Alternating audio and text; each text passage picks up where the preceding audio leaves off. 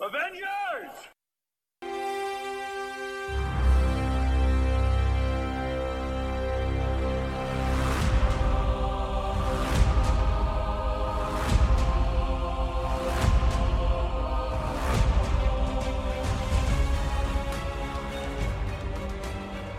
Welcome back, everyone, to another episode of Talking Smack, where we talk superheroes, movies, animation, and comics. I'm your host, Josh Scar, and joining me this week is Matt. Matt, welcome back. How you doing? Yeah, glad to be here. Doing all right. How about you? Can't complain. We we are in the throes, as we were talking about earlier, we were in the throes of the holiday season. Uh, by the time this episode comes out, we are, I believe, a week away from Christmas. So it is fun times. Yep. Busy, busy. We'll be right back. The Cultworthy Podcast. Join me, Antonio Palacios, each week as I guide you through a never-ending sea of obscure cinema and cult-worthy gems that deserve a rediscovery.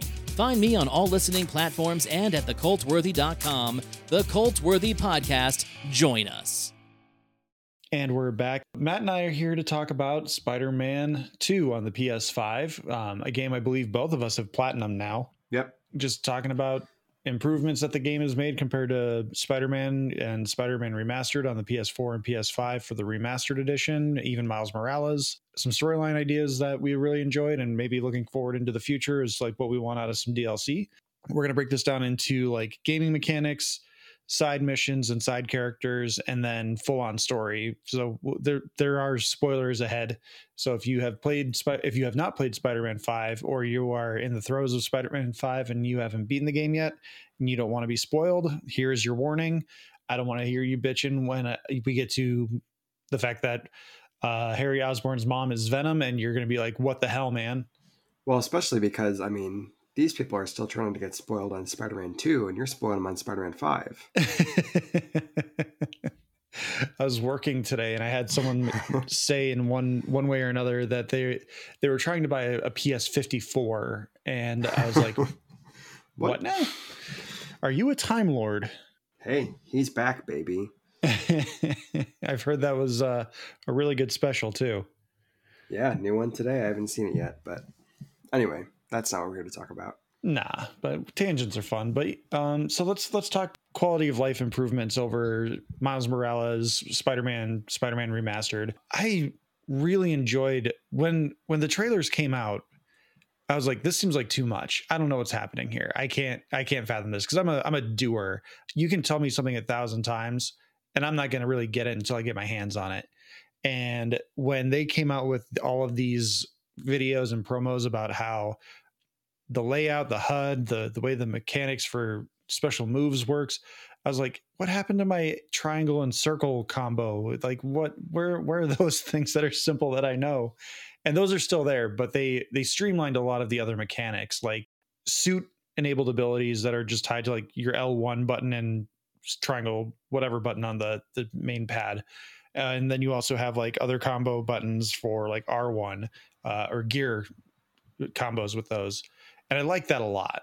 Yeah, in the last game, if I'm remembering right, you had your just combat abilities, then you had different gadgets you could equip to use against enemies, and then you also had each of the unlockable suits had a specific ability to that you could equip, even if once you unlocked it, you could equip it no matter what suit you were wearing. So like, I can't think of any examples specifically. Yeah, the, well, there's suits, there's but... like one that you could like throw electric punches, and there was yeah. another one where you could do like a big web bomb in, in like a big circle. But the, the downside to those that in P- the P S four games was that you could only do one at a time, like you were saying.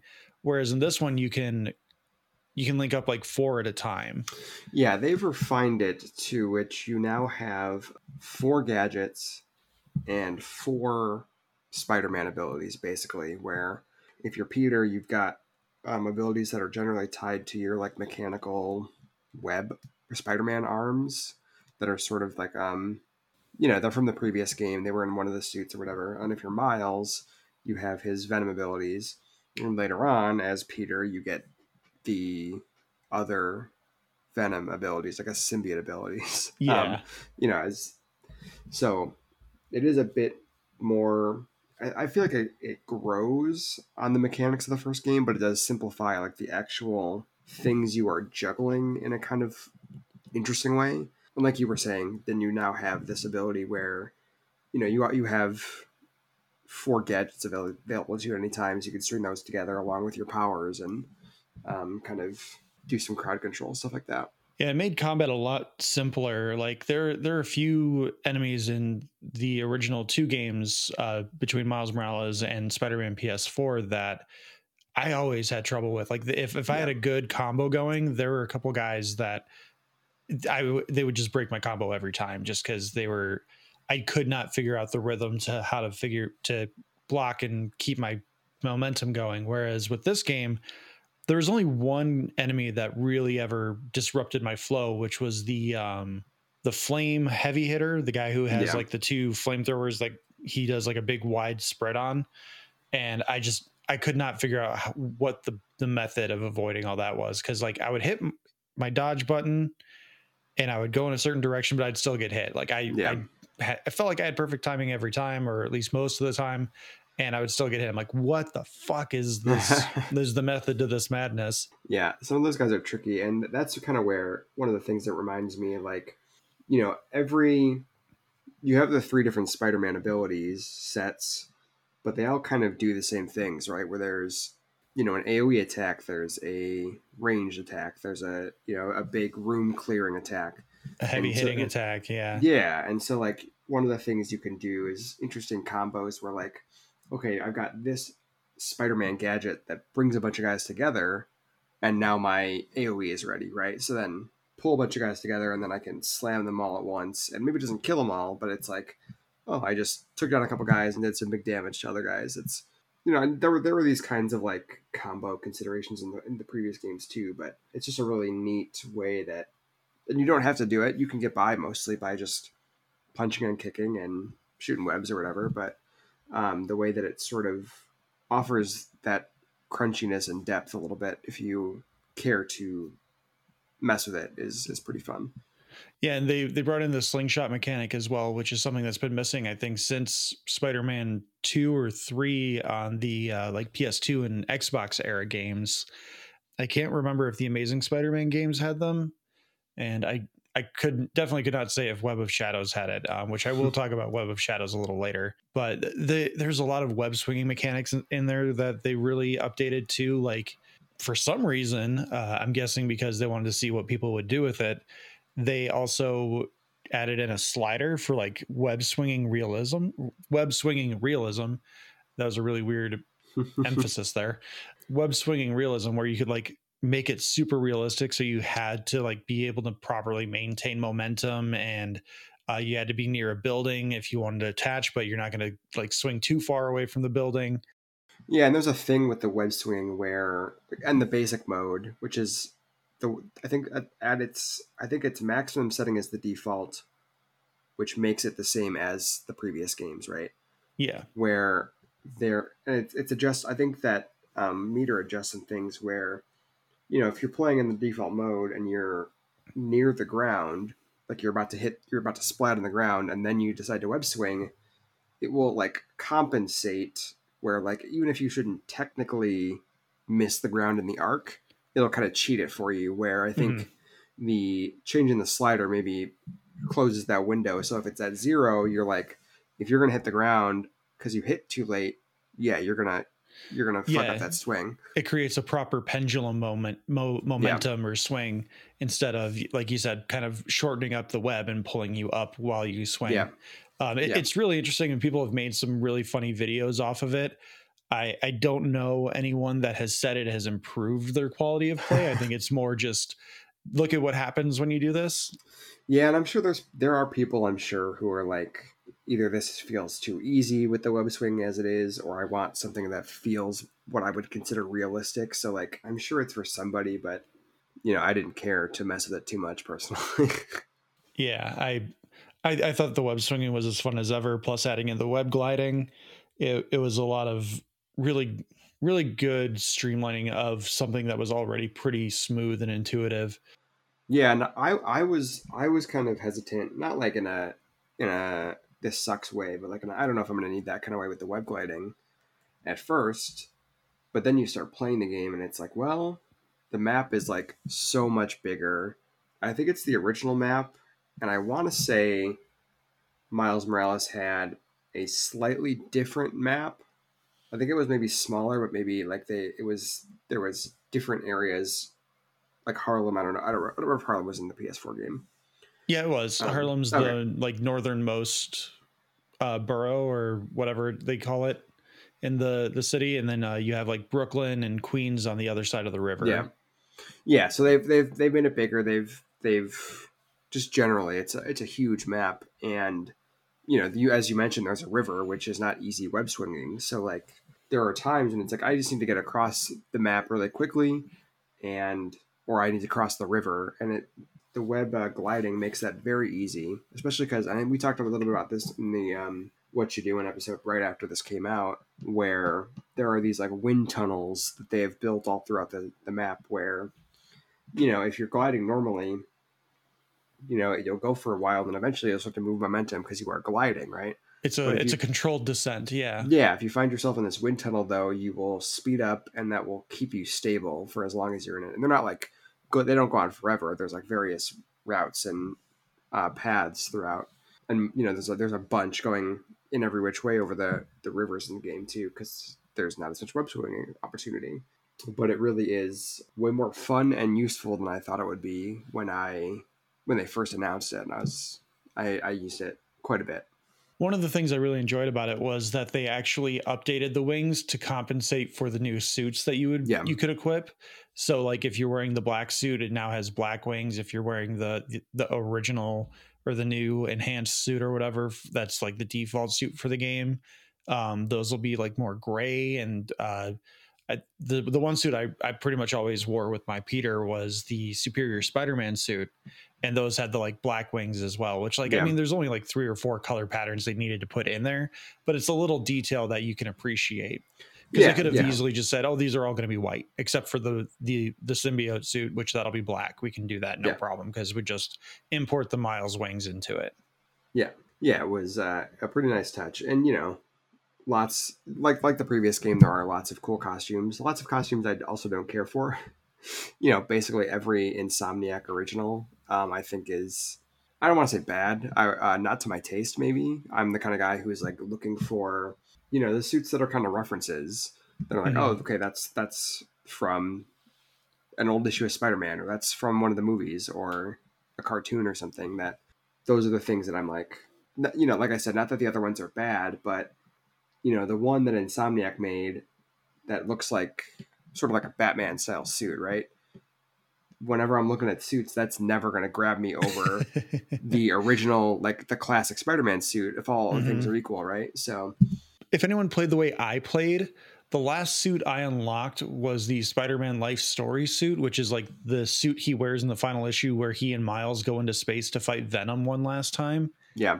And that's not a suit I'm ever going to wear. So it's yeah. like a really, really disappointing thing to get the platinum pop, the get all suits pop, and uh, complete all of the E M F. Well, that's that's the weird thing about that suit in particular, because that suit is only unlocked by finishing those puzzles, right? And you can't get that puzzle until you beat the game. Until you beat the game. And I guess most some people aren't playing like us, or at least like I played, and it sounds like, like you played. Where I was clearing all of these things as they came yeah. up, not not necessarily where I'm like, okay, grind to a halt and do all this stuff first, but you know, before I went to the last mission or like the end the end game, I didn't have anything else to do sidewise, side story wise, and then so this was like literally the last thing that I could do, and you know, so some people are probably not playing like us. Maybe they mainline the story and then they go back and take care of stuff, so there's more mm-hmm. opportunity to use it. But you know, that that's that, that's one that is a fun reference, but it's like, you know, the, the Miles suit from that same story is also in the in the game, and you get it much earlier. Mm-hmm. I never used that one either, because you know, it's a cool suit and it is a reference, which is what I'm going to reach for over the originals, but I'm reaching for other stuff first. I saw this really bad tweet, which I know is kind of an oxymoron, like they're all bad. Mine are all good. That's true, but it's from a rando on the internet, so it's more than likely bad. But they did a, a tier ranking of all the Spider-Man suits, and they their race their racism was showing because every Miles suit was like a D or lower, yeah. and all the Peter Parker suits were like a C or higher. And like even the baseline Miles Morales suits are really good. Like those are A to S tier in my opinion, plus the Into the Spider-Verse suits. But the, I think between the, those four suits, the ba- they're all kind of the same suit. They're the red and black. All the other original suits and like reference suits that they put in there, I didn't really care for until I got the Mysterio suit, which we'll we'll get into Mysterio a little bit later. But the Miles Morales Mysterio suits, like especially the red one, that one really popped at me. Like I think that was maybe my third most worn suit for Miles in the game. Yeah, it's a cool suit. And, you know, to, to this person's limited credit, which it sounds like maybe they don't even deserve that, it I think that is somewhat of an issue with Miles' stuff generally. Not because, you know, as you mentioned, his his normal Spider-Man suit is a banger, but that's like, I think there's only been one time in like comics where he's had a different costume for any period of time. So like a lot of those Miles suits are originals or pulling from movies, like you mentioned, or like other like non-canonical stories. Or they're pulling from variant suits as, or uh, variant cover suits that aren't even like actually in the story. Cause I think the Black Panther suit and the uh, Puerto Rican suit, those are all just from like variant covers yeah. that never actually play into the storyline within the comics. And like giving the character of Miles Morales and his variant costumes uh, a little bit of a, a break. He's only been in comics for like twelve, thirteen, fourteen years now. I think he, he debuted in like twenty, two thousand nine, two thousand ten, something like that. That sounds right. And, you know, his look has been pretty consistent throughout that time. So like, you know, I do think that of the two Spider-Men my, in the game, Miles has overall quote unquote worse costumes. But that's just because, and again, in my view, I'm going at it as the guy who's like, ooh, I want the thing that pops in the brain that is like the dopamine, like, oh, I recognize that. Yeah. There's less of that available for Miles because he just has fewer looks where, you know, in with Peter's case, not only has been around for significantly longer, there's all kinds of things where it's like, oh, he was wearing this weird suit for an issue, or he's had nine movies now in X Y Z and stuff. Mm-hmm. I, I know in the first game, I, when I saw that they had his End of Days suit, which is his like anti-Sinister Six armor, like that was that was my motivation to like get as many whatever collectibles I needed to get, which I think that one was a story progression suit. Yeah. So I just I kept going through the story, and then I found out about like the M C U suit, and like, yeah, like you said, the dopamine hit was just there for all those Peter suits. But with Miles, like, yeah, you can create some cool designs, but um especially at the the very end of the game, which we're not getting into huge spoilers, the end of the game they have to each have a new suit for some reason or another. And this is a really weird plot point that I, I found kind of jarring, was that Miles comes flying in in his new Adidas branded suit with like bright blue, almost like neon blue.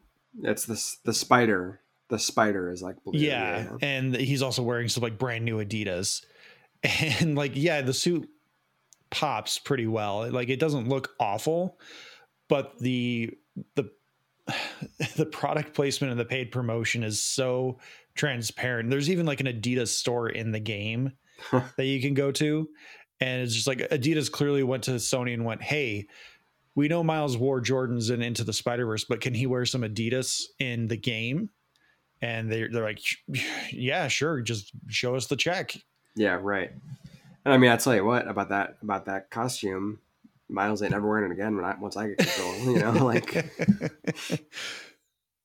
There were a couple times in the game where they made you leave a suit on. And I think that one needed to stay on for at least the first sequence going into the end of the game.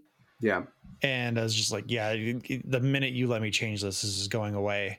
And uh, I had the same thing. I, I do not like the base P- PS4 Spider-Man suit. Like, I think it's looked okay when they showed it as like an Easter egg in both Spider-Verse movies, but it's it's too blue, which is my same complaint about the Amazing Spider-Man suit. Like, I think the the, the top design is pretty cool. I like how like the spider is also the border for the red, but he has like no belt. He has just like all blue going down to some, some slight red swooping on the toes. You need to break up that blue. Otherwise he sure. looks like he's just wearing a wetsuit.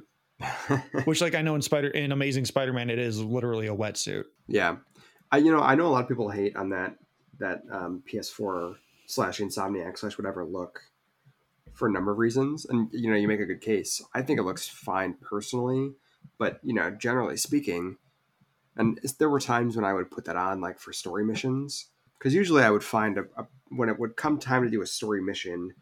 I'm not wearing like a crazy outfit. I'm changing to like one of the more standard looks is just where my head's mm-hmm. at. So I'm not like showing up looking like Dracula or whatever. You don't want to show up as Into the Spider-Verse Spider-Man Noir. Yeah. Yeah. I, that That's for when I'm just playing around. That's for daddy time.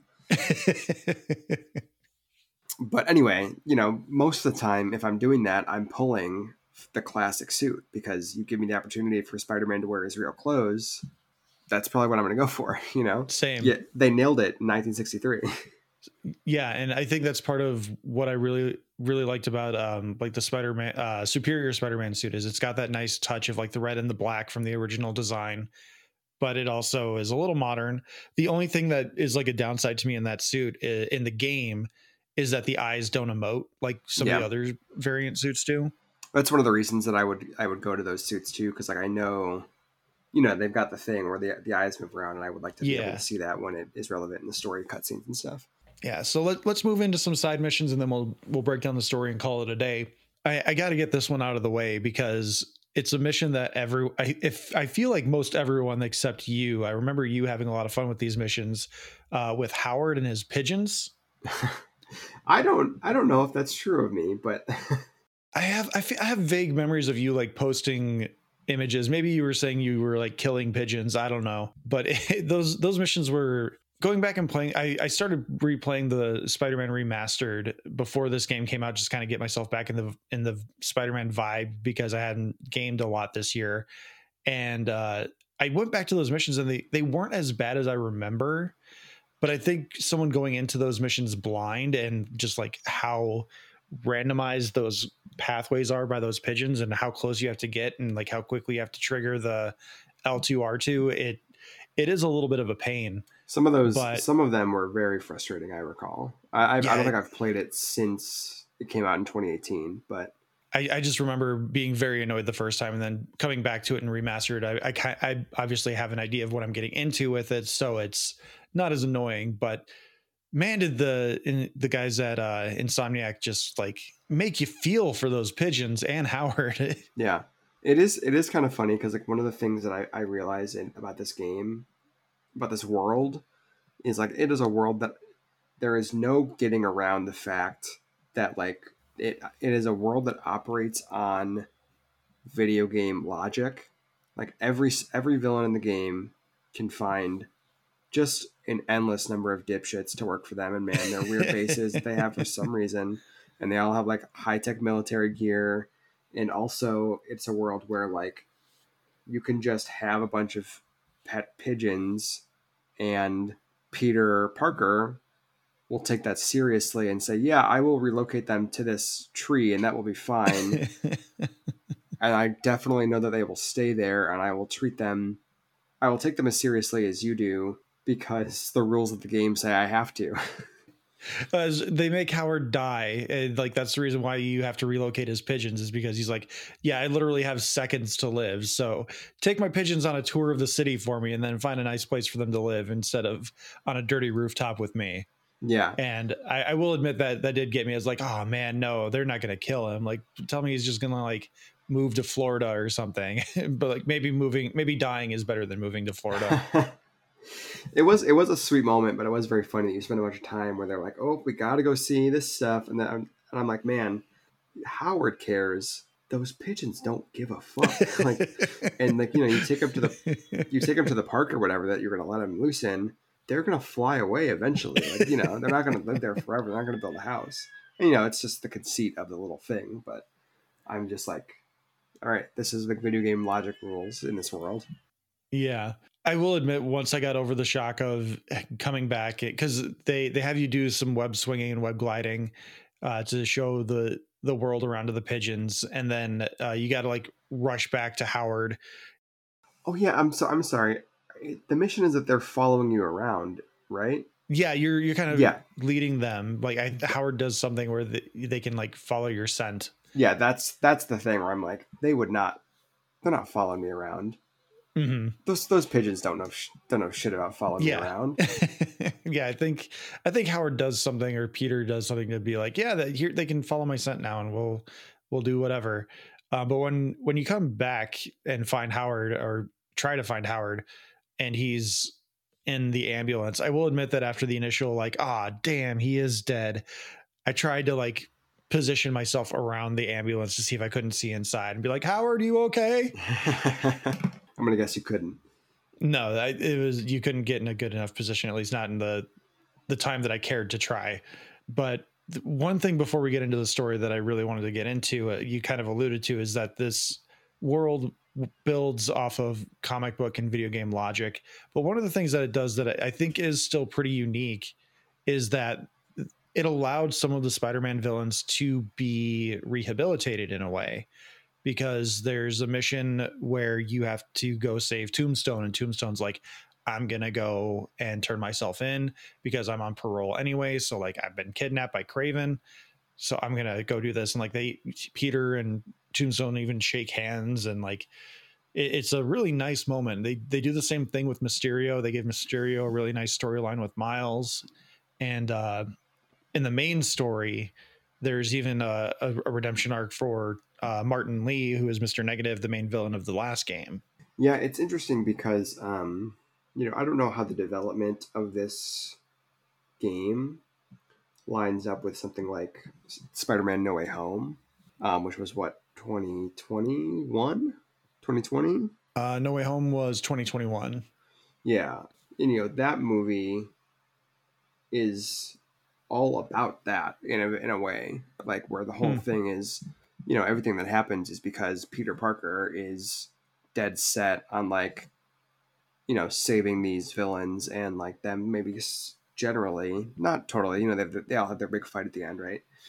But are sort of coming around in this idea that, oh, you know, this guy's putting his neck on the line for us, even though we did, we don't even know this dude. So it is interesting that to see this in Spider-Man two, where with Mysterio, you know, because in the in the world of the Sony games, Spider-Man's been active for a long time, right? So Mysterio is like also has done his time, and now he's out doing this business venture, which relates to this mystical, magical V R thing that you beat up guys in. Um, but then he's got his whole story about, you know, is he using this to break bad again, or is he not? And then, as you alluded to, he it turns out he's he's fine. So that is an interesting thing. And without getting into it too far, like you mentioned Martin Lee, a lot of the other stuff in the main story, aside from Kraven, is about, you know, we have to save our, these people, save our friends and stuff like that. Mm-hmm. Um, so that was interesting to note. And I, you know, I don't know that there's an, I don't know if there's parallel thinking there. They are both Sony, but it was a thing I noticed that I was like, oh, that's... You know, not a thing that is unlike Spider-Man, but it is not like the stock Spider-Man story you see. So it's not necessarily like there's this huge well of, oh, he always tries to redeem the the bad guy that they could pull from, like it, you know, like Uncle Ben or something, right? I am curious that if if they had the comic book mentality of this, where like this is going to be going for another hundred years. Maybe they wouldn't have these redemption arcs or uh, allow them to have these moments, but because it's a, pro- a different kind of production where people are going to age out of the roles. You can only tell so many stories in this medium with this character. Maybe they're like, let's give Peter some victories instead of it sure. just being a bunch of losses with like one big victory that eventually comes back at him anyway.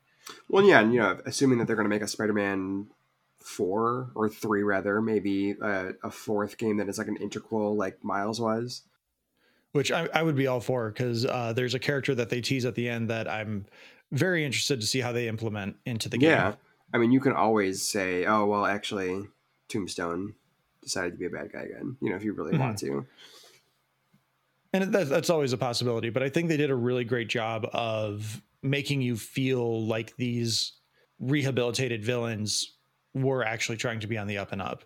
Like they even go out of their way to show that Tombstone like helps someone who tips out of a, a go-kart in Coney Island, and yeah. you have a really great moment with Mysterio uh, at the end of that mission thread with Miles, where Miles is like, hey, can I start telling everyone that Mysterio is a good guy now? And even Quentin Beck is like, everyone's always going to view Mysterio as a bad guy. All I can do is be Quentin Beck. Yeah. And I'm like, really good stuff. That's good stuff. Yeah. That's, and that you hate to see it out of my man Bode from Jedi Survivor, but you know, it is what it is. I still need to play that too. Oh, okay. Then I'm glad I didn't say anything else. Were there any like side activities that you particularly thought were interesting or that you, um, that you the that were notable? Spider-Bot collecting. I think that was probably my favorite one because I think that was like the most out there conclusion that they came up with because yeah, the weirdest thing. And I, I did it because I was like having fun doing them. And you know, the way, it, the way it works, they'll they'll pulsate at you so you know when you're nearby, and it's easy to zip over and grab it when you're swinging to something else. That, but when I, when they were like, you found them all, here's the phone call telling you to go to this place to see the cutscene that ends the thing, I was not in a million fucking years expecting what they what they do with that. I wasn't either. I think I remember being really weirded out because weirded out is a a vague term, um but I was just like, where are they going with this? Because all of these little Spider-Bot collectibles are like, oh, here's all the variant suits from the first game, and here's a couple villains from the first game, here's Rhino, here's Black Cat. Now we're getting into like, here's Spider-Gwen, here's Spider-Man twenty ninety-nine, Miguel O'Hara, and here's all these other characters that are more tied to like Spider-Verse or just like the comics. And I'm like, what is happening here? And then you get the the calls from Genki, and he's like, oh, the calls are coming from space. I think we need to figure out like how to minimize where these calls are coming from or where the, these spider bots are coming from and the signal they're dispersing. And at the end of it, you find out that there's some lady at a bar who uh, is in the Spider-Verse. Like they, they do a great job of translating that Spider-Verse animation into this moment. Yeah, it's and, one of the portals from Spider-Verse opens, and she's like, yeah, hey, give me my Spider-Bots back. Yeah, and I messaged Alex as soon as I finished that storyline because, or collecting collectible hunt, um, I messaged him and was like, hey, in case you were wondering, Spider-Man two P S five is pre Across the Spider-Verse because Sp- Peter doesn't know who Miguel is, so therefore it happened. He meets Miguel after the events of this game. Yeah, because that's important. Even though he did, he did join Spider-Geddon in the comics, so he should know about multiverse stuff already. Anyway, maybe he does. He just doesn't know about Miguel yet. Yeah, that could be. That could be. Um, it was, you know, I, I not in a million years is maybe too strong, but I was like, wow, I just, you know, it was not a thing I was expecting them to reference this other movie outside of like the sort of not quote unquote non-canon things like the suits and things like that. I, so I was like really taken aback by it in a good way. My understanding Same. is that that woman is like a character who was in a scene or two in Across the Spider-Verse and was cut for some reason. So it's like a thing that they built as like a specific reference, and then it didn't end up in the movie. Which I'm fine with. I think it makes it makes it all the more mysterious, and maybe they'll bring it up in uh, Beyond the Spider-Verse when we get that in like ten years. Yeah. But yeah, that, that was my favorite side mission. Are you saying that was yours too? I, I liked it. I don't know if it was like a one that I would call a favorite just because it was such like a diversion more than anything. Mm. Um, I liked the, you know, people did rag on them, but I, I thought that the little um, E D F puzzles were a nice change of pace, even though that's another place where it's like a very funny video game world thing where they're like, hey Peter, thanks for joining our um foundation, we already have a dozen little V R things waiting for you, and they're all on really high rooftops that only someone who could possibly be Spider-Man can get to. Yeah, yeah, but we're not gonna think too hard about it. They're all already with personalized messages and asking you to do specific things, but you know, they were the the the, the, the cool thing about the side missions I found was Um, none of them really felt like they overstayed their welcome. Mm-hmm. Yeah, where they like, definitely minimized that. Even even not trying to like mainline them all much, right? If I was like focusing on doing them around other activities or between story missions. They kind of came in phases where none of them, like the Sandman stuff, that's at the very beginning of the game. By the time I got to the end, I hadn't touched that stuff for a dozen hours because there's not that many of them. Like mm-hmm. almost, there's a lot of different side side activities. They are all like between like five and ten of them, and they all take maybe a few minutes each. So that was something I really appreciated, where it was like, okay, I'm I'm getting, I'm clearing these out, and I'm feeling like, like I'm accomplishing things, even though, and they're not overstaying their welcome, like I said. So that was a, that was a cool thing. Speaking of the Sandman uh, side mission, I, I did like those because it, the, there were only a handful, or yeah, there, there were like twelve, I think, of those as well. Yeah. Um, it, but only like one or two of them were in certain areas where there was no like real environmental help. Yeah. But a lot of those you could like break a pipe and you can lure a bunch of the Sandman minions into the, the water and they would just dissolve, or like they're on a rooftop with some fans that you could have them stand on and they just get blown away.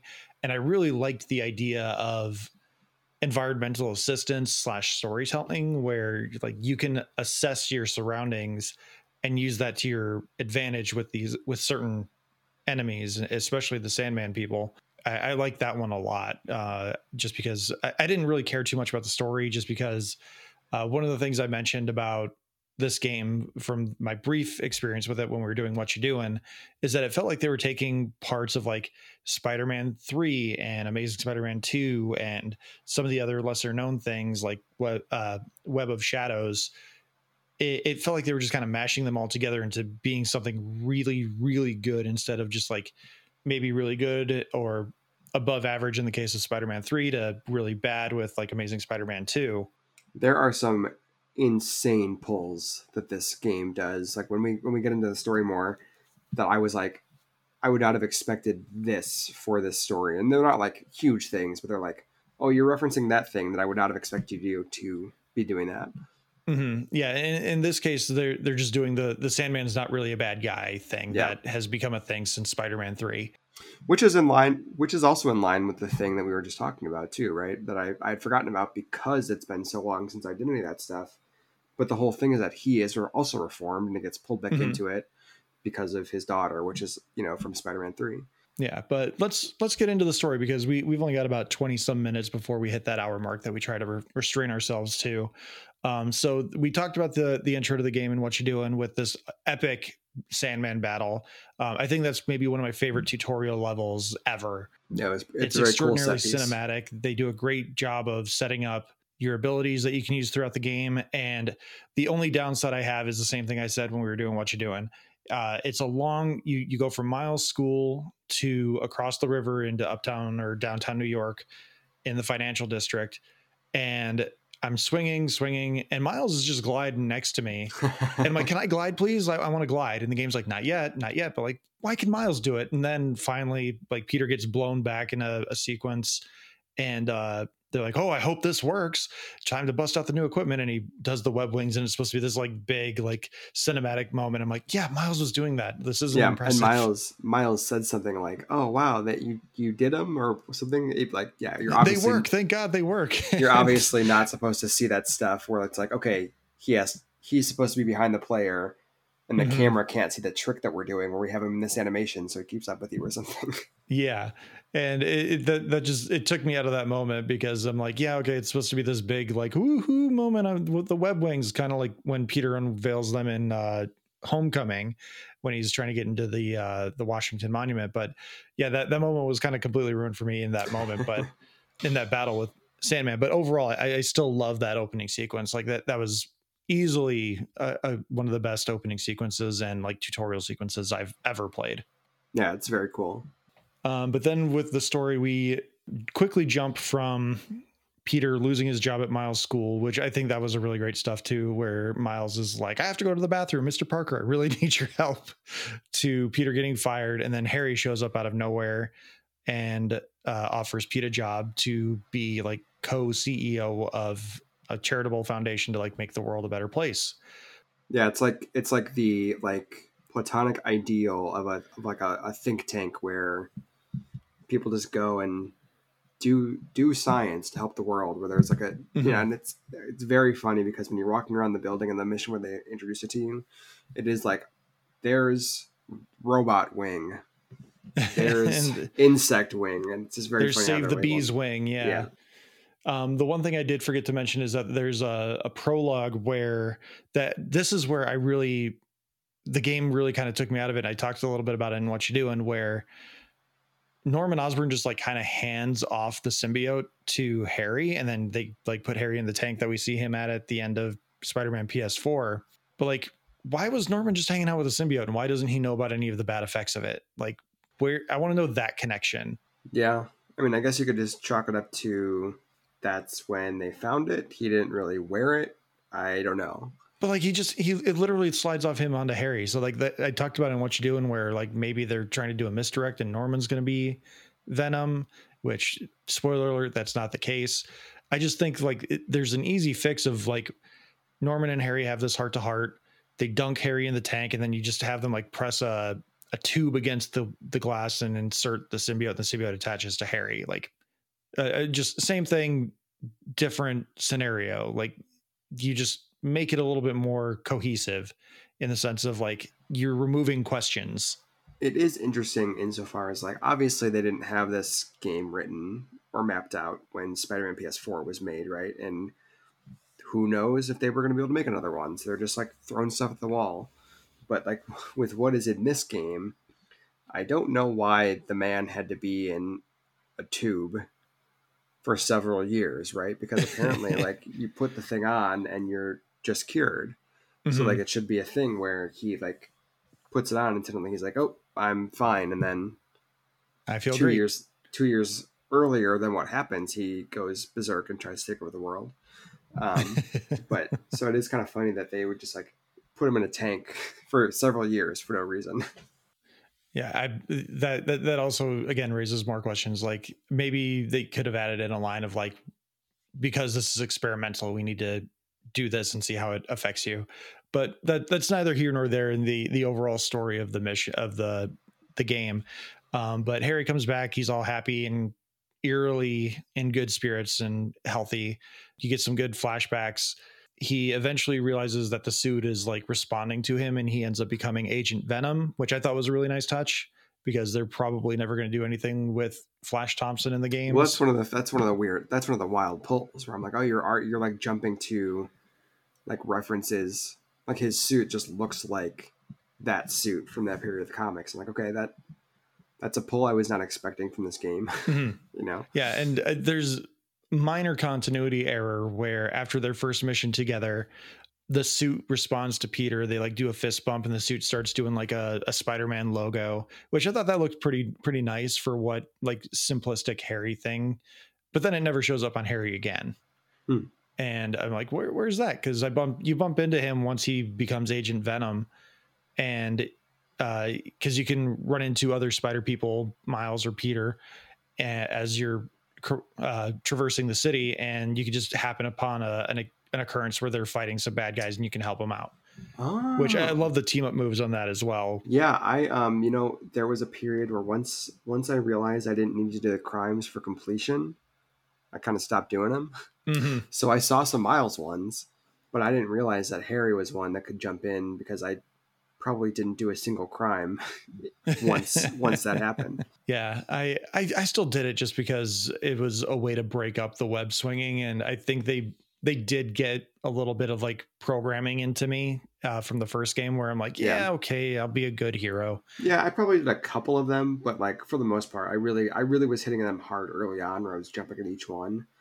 Um, and some of that was because in the first one, they were like, you have to do an X number of crimes to finish Mm-hmm. the district, right? and, and certain kinds of crimes too, like you have to stop so many break-ins, you have to stop so many armed robberies and all that. And like, yeah, I, I'm glad they got rid of that being like an essential part of clearing up the city, and is just more environmental storytelling, and you can team up with the other spider people. But yeah, th- them no longer being requirements to one hundred percent the game was a very nice touch. Yeah, and it was, and it's it's nice for it being there because it's like a, a boost in experience, and I think they give you some currents, like some of the various tokens you get too, and the combat is just fun. So if you're feeling that, but mm-hmm. Yeah, very I intuitive. Found I always had other stuff to do that was also progressing my various meters in the game, you know? Mm-hmm. Yeah. But eventually Peter gets stabbed by Kraven and actually dies, which was surprising. And then the symbiote jumps from Harry to Peter. And then we get the Black Suit saga. Peter becomes a dick, oh, a, a really big dick over time. In this case, the course of like two days. In a nice twist, instead of it being Peter in the church tower and everything, Uh, it's Peter has a, a fight with Miles that you kind of flip flop between throughout the story of it. There, there's a whole Kraven thing that I think well, maybe we'll we'll kind of gloss over the Kraven stuff because the Venom stuff is kind of the the main heart of the story. But the the symbiote story, where I, I've made the comparison to Web of Shadows, once you hit the the crux of that, it pretty much becomes Spider-Man Web of Shadows, because instead of it being a, a a faceless, endless army of Kraven goons and the Flame goons, it's just a bunch of symbiotes taking over the city. And there's even like giant symbiote towers that are nests. And yeah. it, it's like, okay, there are too many symbiotes here. You're already overdoing it. And I do not want carnage. Well, and here's the thing about that is that, um, I don't know how, how up you are on like Venom specific comics. It's so funny to me, like how, they're just like pulling so many things, and most of it's just like riffing on like ideas. Like Kraven's whole thing is Kraven's Last Hunt, which is like a seminal story uh, from Spider-Man in the eighties, where he is dying and he's like his his last prey is going to be Spider-Man, and or like it's been a long time since I read it. So like there's a whole thing where he buries Peter and like becomes Spider-Man himself for a while, and then it, it's a whole thing, but.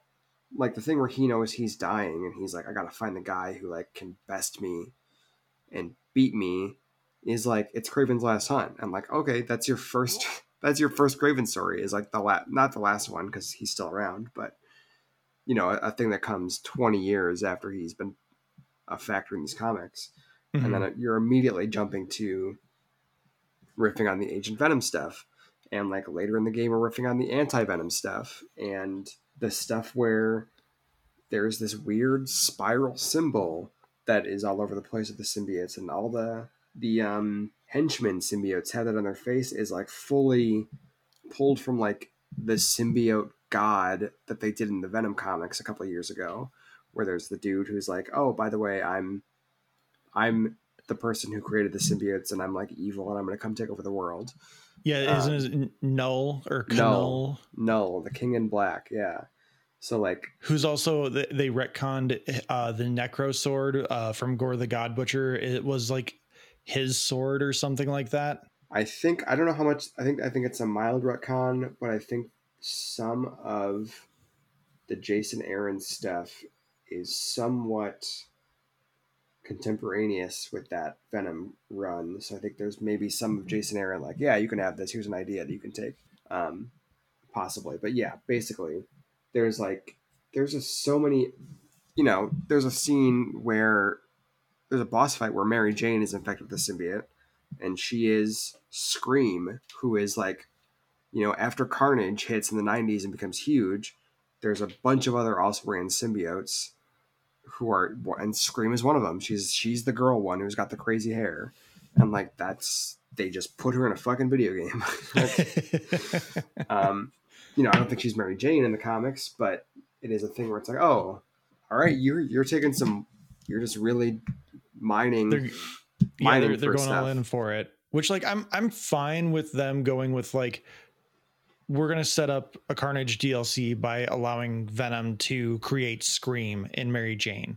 Like, we'll say that he has a connection to uh, Mary Jane, which is why he's able to infect her with the symbiote so quickly. When we're going just like full bore, like symbiote takeover nests, and the, the civilian population is getting their own, like they're all becoming symbiotes or mindless whatevers, uh, symbiote drones. And the the city is being overtaken by these nests that are like branching onto buildings and creating a like really gross The Last of Us kind of vibe. It, I feel like that's a a bridge too far for these kind of games. Let's, I mean, that's, that's the video game logic, right? Because once, I think the way these games operate, and this is kind of true of the previous two is whoever the main bad guy is at the moment has to have an army of dipshits that you can find in the world and fight and like have some kind of base or whatever, right? So for most of the game, it's Kraven. Mysterio has his own little things that are related to his story. Cletus fucking Cassidy, who's also in this game, has his own thing. And then once it becomes Venom, once it's like the main threat is Venom, that, you know, they have to divine a reason that you're not, you have to have guys to fight, right? Because mm-hmm. otherwise... Who are the underlings of the main villain. Yeah, because if it's an open world game and you're going to go out and fight guys... It needs know, to feel like it has an impact. Yeah, and you need, yeah, you're not going to fight Venom right away. So, like, you know, I'm, I don't disagree with you, but I also, it's also one of those weird things where they're like, oh yeah, this is a video game world where like literally any guy who has a name from Marvel Comics also has, you know, thirty identical guys in one base that are willing to get kicked off a roof for him. Yeah, and I, I fully understand that. It's just maybe maybe because I was playing the remastered Spider-Man so recently, it just it was feeling a little bit more of a grind by the end of the game. Sure. Uh, instead of feeling more like, oh, symbiote underlings and faceless goons, this is interesting and cool. But it also, again, gave me vibes of Spider-Man Web of Shadows, which is basically an entire game made up of the last third of this game. Right. Where everyone's a symbiote and you're you get to switch between the suit and you can choose what abilities you have. And it's one of the few Spider-Man games that has like alternate endings, which like I remember the dark ending for that one ends up with like a venomized Wolverine who previously had been cut in half by Venom or Spider-Man. I don't remember. Uh, oh, no, you can choose to, if you're the symbiote as Spider-Man, you can choose to like rip Wolverine in half. And like then you get like that's pretty much like your path down the dark ending. But it's it's a wild game, and I, I honestly thought it was a lot of fun. But it is kind of a lot of this where it's j- you're just fighting a bunch of the same symbiotes over and over again. Yeah, um, I did think the nests were a nice touch where you it's a timed event and you, it's just a horde mode. But it didn't feel like it had a big impact on anything other than, oh, now the giant tower in the middle of the city is gone. Yeah, and those ones, honestly, you know, uh, those were the ones that, and some of this is because I knew I was getting close to the end of the game, but those show up so late because, like, the thing that you're talking about where Venom is, like, I'm I'm here, I definitely have, like, a whole thing that's going on with the city. It happens pretty late, and, like, the Venom, the Venom, the symbiote nests or whatever they're called show up, like, really late in the game, which is another thing that I was talking about where, like, these side side things kind of come in phases where up till the end of the game, they're introducing new things.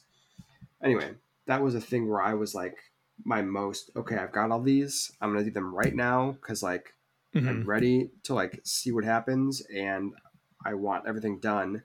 And they were like, they were not difficult for the most part. I lost. I had to retry a couple of them, but they were, that was the point where I was like, I'm getting, it's getting tedious, you know? Mm-hmm. Um, and maybe some of that was because I didn't have anything else to do but those things. Yeah. But it was the thing where I was like, okay, nine of ten or whatever. I'm like, okay, I'm ready for these motherfuckers to be done. Clawing yeah, you, at the you actually, or whatever. You just reminded me that I, I actually broke the game in one point uh, with these nests. Um, Because you, I think you there's eight of them or nine of them. Something like that. Uh, you get yeah. you get five unlocked right away once you get to the point where Harry is Venom, and then the other four unlock after you do the next mission.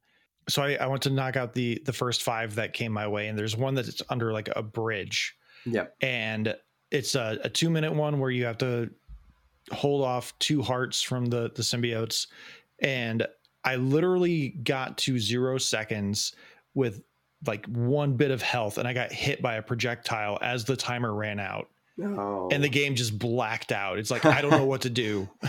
I don't know if you won. I don't know if you lost. I'm just not going to do anything. Yeah, it nope, just held at a black screen.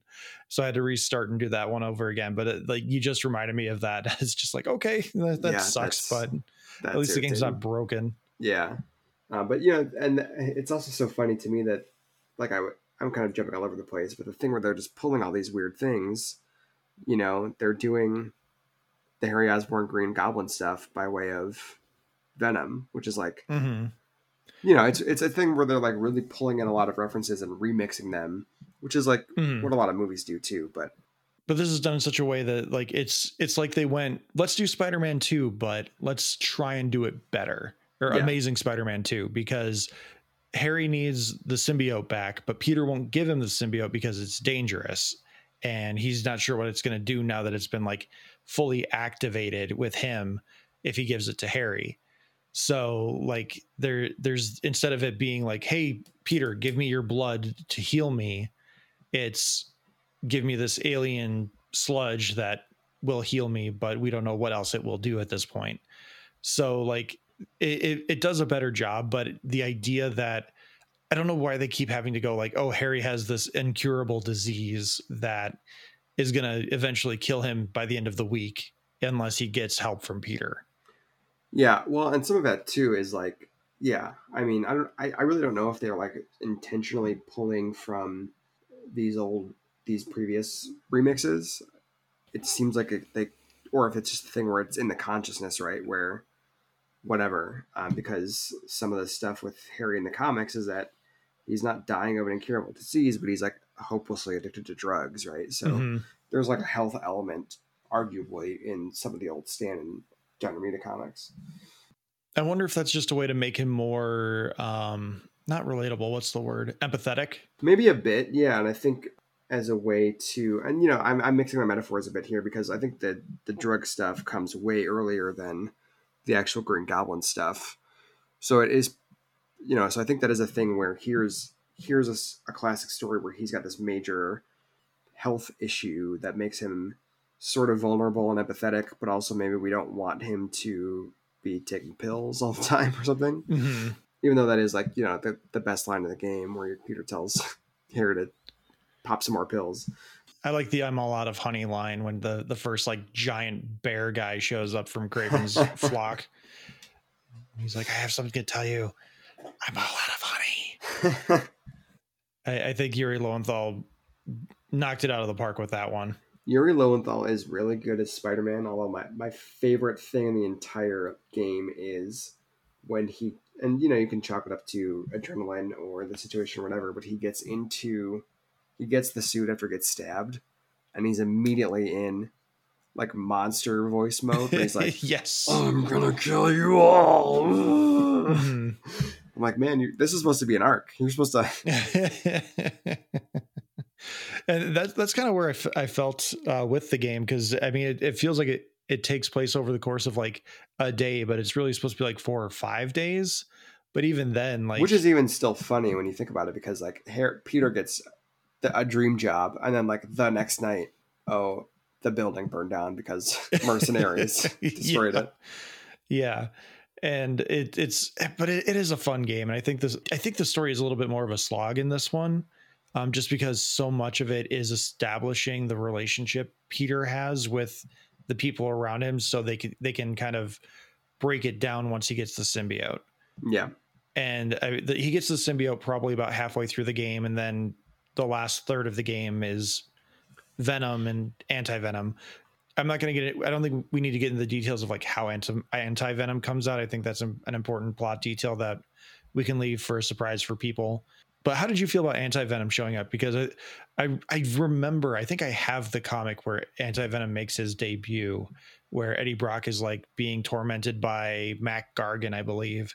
And Mac Gargan as Venom is taunting him and being like, don't you want this back? Don't you want this power back? And Eddie's a reformed cancer survivor, and he's like, no, I don't want it. And he's like, finally breaks, and this like white slush comes out of him, and he can like harm Venom, and he's like, just stay away from me. And it's gone on to become even crazier. Yeah, the idea that Peter is now like the Anti-Venom because he was fully enveloped with a symbiote, and something happened that reversed the the negative emotion to become a positive emotion, and now he's Anti-Venom. Like, how did you feel about that? It was um maybe a little silly as, as a way to get there. Also, it, again, I, you know, thinking about it as like this world that operates on video game logic, it makes sense to me that they were like, okay, well, you know, we have this power set we put a bunch of time into building mm-hmm. and like letting you use.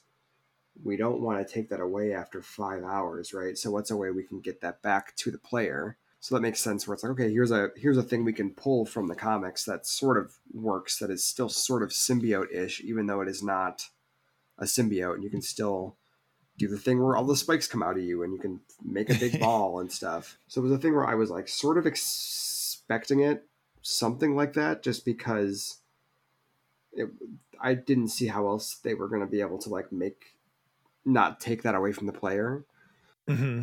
That's a really great point. Yeah. But it was like, it was a bit silly where it's like, oh yeah, by the way, it's just in your blood now. There's no getting around it. Sorry, buddy. Like, And, and that's that's kind of where they lost me, is that it's just permanently a part of Peter now. And like, what are you going to do in the next game if you decide you don't want to do the the symbiote thing anymore? Or like, is is the white and black suit Peter's permanent suit now? Right. Or are they just going to say like he has the ability to alter it? Because like one of the things the symbiote famously could do, at least in the animated series, I don't know if they ever made it a thing in the comics, is the suit could alter to become like the red and blue suit, or it could become the black and white suit and anything in between. Well, they, they just wrote that here too. There's the scene where there's like the sequence where you're like infiltrating the mansion or whatever. And you like pose as a, um, a server, yeah, a server. And like, he's, he's wearing his black suit and then it becomes like a regular suit. Mm-hmm. And, you know, obviously they let you switch suits still in the game. You're not like locked into those suits once you have them. Um, so I think there will be some. I would be surprised because, you know, we can get into it or we cannot. They're, they gesture at a third spider person. I, I let's get into the, the Talking Smack ratings. Like I would, I would say this is a must play. I think this is a game of the year contender. If you're a fan of Spider-Man in general, uh, I think this is arguably the best Spider-Man game they've made so far. I think the, the biggest arguments could be made for Spider-Man, Miles Morales, and this in any order. Yeah, I don't disagree. I don't know that I... It's a thing where I gave it like a qualified recommendation, because if you like the previous games, you will undoubtedly find more of the same, which is good, right? If if the, if for whatever reason Spider-Man P S four or Miles Morales left you cold, like you're like, this sucks, I don't think this wins you over, right? So it's... That's true. And if you're coming into this with a really bad attitude, like there's one mission in particular where you're uh, doing some spray painting that might drive you insane, because it yeah. was getting me pretty close to. Yes. Like, you know, must must play if you liked the previous games, and in which case you probably already have this in your radar anyway. Right. So it's like, mm-hmm. you know, whatever. So take that for what it's worth. But if you hate yeah, the previous point. games, you're not going to you're not going to be sold on these, I don't think. So there, there's uh, is was this a post credits or was this no? The post credits was the, the Green Goblin. I think serum. there's, so this, I think there's two of them, right? I think there's. Yeah, I think, I think this was the mid credits. Yeah, where um, Miles is now dating his presumed girlfriend for, through most of the game is the the deaf girl from the Miles Morales game, which I forget. I'm Haley. Haley it's yeah, Haley. Haley. Yeah. Um, they're now an item, and uh, they allude to uh, Rio, his mom, dating again. And so Miles throughout the game is kind of struggling with college admissions plus his mom now dating again, and he's like, I'm just gonna be Spider-Man for a while. And now he, after the events of the game, he's like, I'm gonna be a good son and meet my mom's new boyfriend. And he shows up and he has a daughter, and her name is Cindy. Mm-hmm. And we had a great talk about her a while ago when we were talking about Spider-Verse. Yeah, I mean, that's she's a very heavily implied to be Cindy Moon, aka Silk, aka from the comics. There's a we don't have time to get into it. There's a whole thing where she was also bitten by the same spider as Peter. And either watch her TikTok or go back and listen to the Spider-Verse episode. We'll we'll break it all down there for you if you need a backstory on Cindy Moon. Yeah, yeah, yeah. Um, so you know, sort of, and it's sort of a the same way that I think I think it was the post-credits scene of P S four Spider-Man is like, oh, by the way, Miles has spider powers now, setting up, mm-hmm. oh, there's a new spider person, um, which was later paid off in the next couple of games, would imply something similar down the line. Although, you know, the way the way this game leaves it is Peter is not going to be Spider-Man for a while, or like heavily implied, like, hey, I need to like, I need to he's going to shift Parker. down into like a part-time Spider-Man instead of kind of yeah. a, a full-time Peter, full-time Spider-Man. Yeah, or like more of as a, best he can. More of a mentor role or something like that. So it's mm-hmm. like, it could be a thing where like Spider-Man three or whatever they call it is Miles and Cindy Moon, or back to just Miles or whatever, right? So mm-hmm. T B D, but it is, but it does seem to imply theoretically another playable Spider-Person in the next game, assuming they make it, which, you know, this game sold like crazy, so they will make it. Yeah, but I'm I'm very interested in how they're going to work Cindy into this whole universe, because she seems to be Miles' age. So the idea that she's bit by the same spider as Peter is a little off, because among other things, she would have been a baby at the very least when he, right. he got bit, um, or toddler. But it also leads open some very interesting doors, because they very clearly set up Green Goblin for the next game, or at least for the next like mainline game where Peter Parker will be a playable character again. If they do another in between, I wouldn't be totally surprised if they try to do an adaptation of the Spider-Verse comic, because I don't know why else you bring in Cindy. I don't, there's well, not a whole lot to do with her in the comics other than her being the quote unquote, the bride well, in the Spider-Man comics. I don't know that that's, I mean, that, that is perhaps true at the start, but she, you know, she precedes Spider-Verse by, I don't know if it's even a full year of comics. And I'm sure when Dan Slott creates her, he has Spider-Verse in mind, because it's like, it all kind of happens very quickly in this like one or two year period. Like immediately, we talked about this in the Spider-Verse episode, but like, Spider-Verse is like the biggest Spider-Man event that happens like almost immediately before Secret Wars in twenty fifteen. And like, so, you know, he's, I think he's probably got that in mind when he creates her, but she has gone on to like, not, not to the degree that Miles or even Spider-Gwen has, but she has had her own successive run of comics. And like now it's mostly just like a mini series every year or so.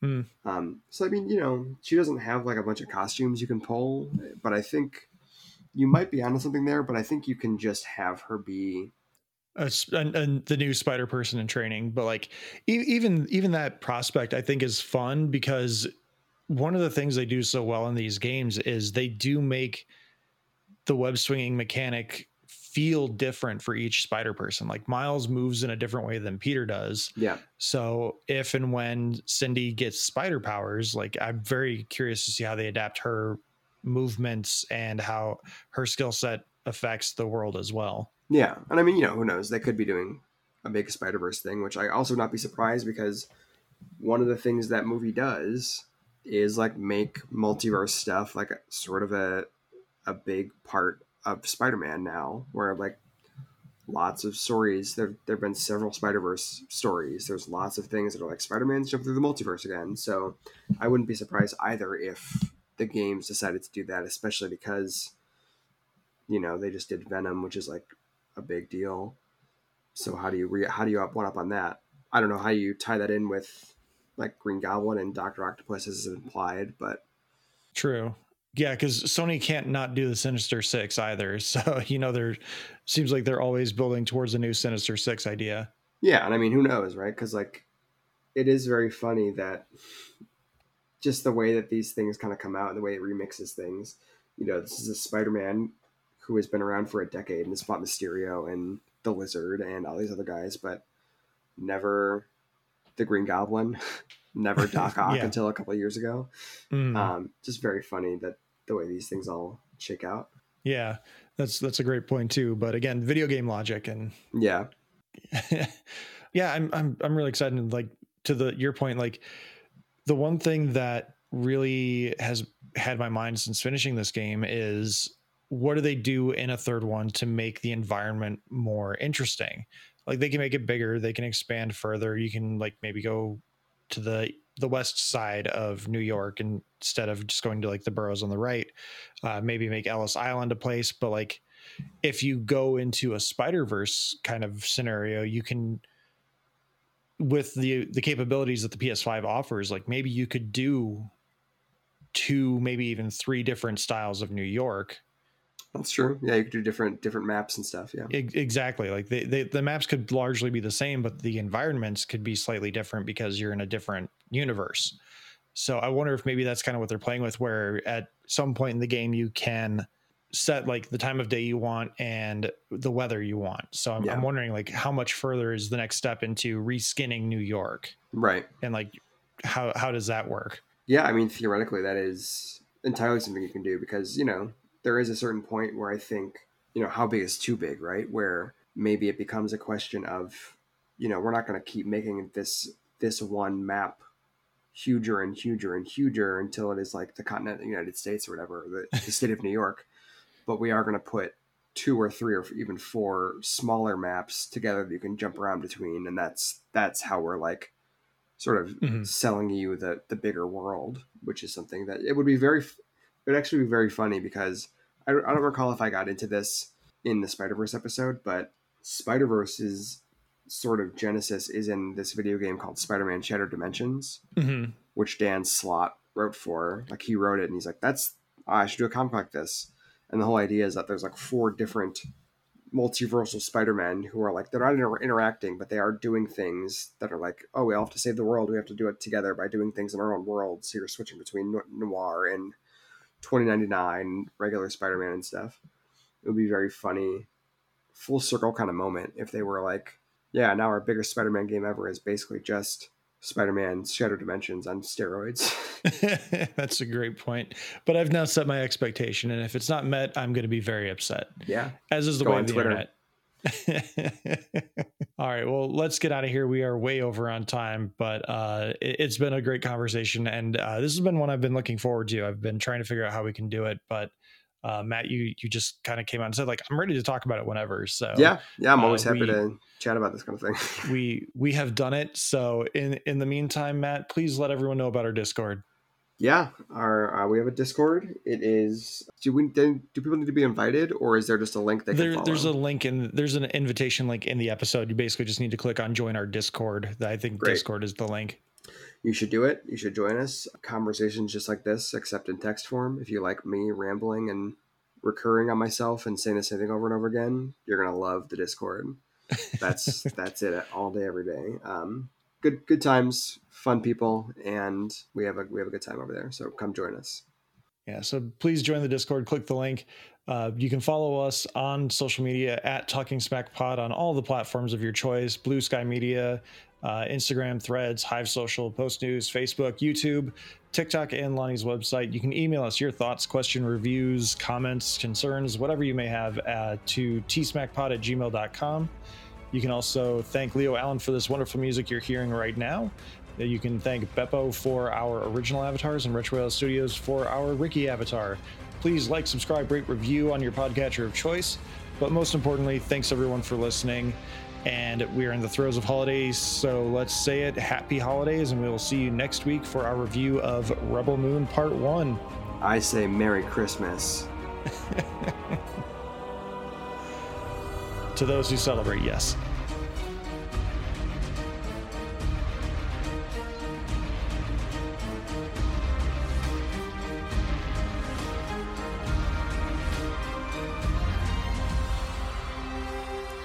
Back in my day, it was Merry Christmas, and now you can't even say that anymore. Today's woke culture. uh, go woke, go broke. Is that why we've never made money yet? Is because we're too woke? That must, that must be it. It has to be. I don't see any other reason why it would be. You know, it's, it's not woke. Star Trek, which you should watch. I don't know if that computes.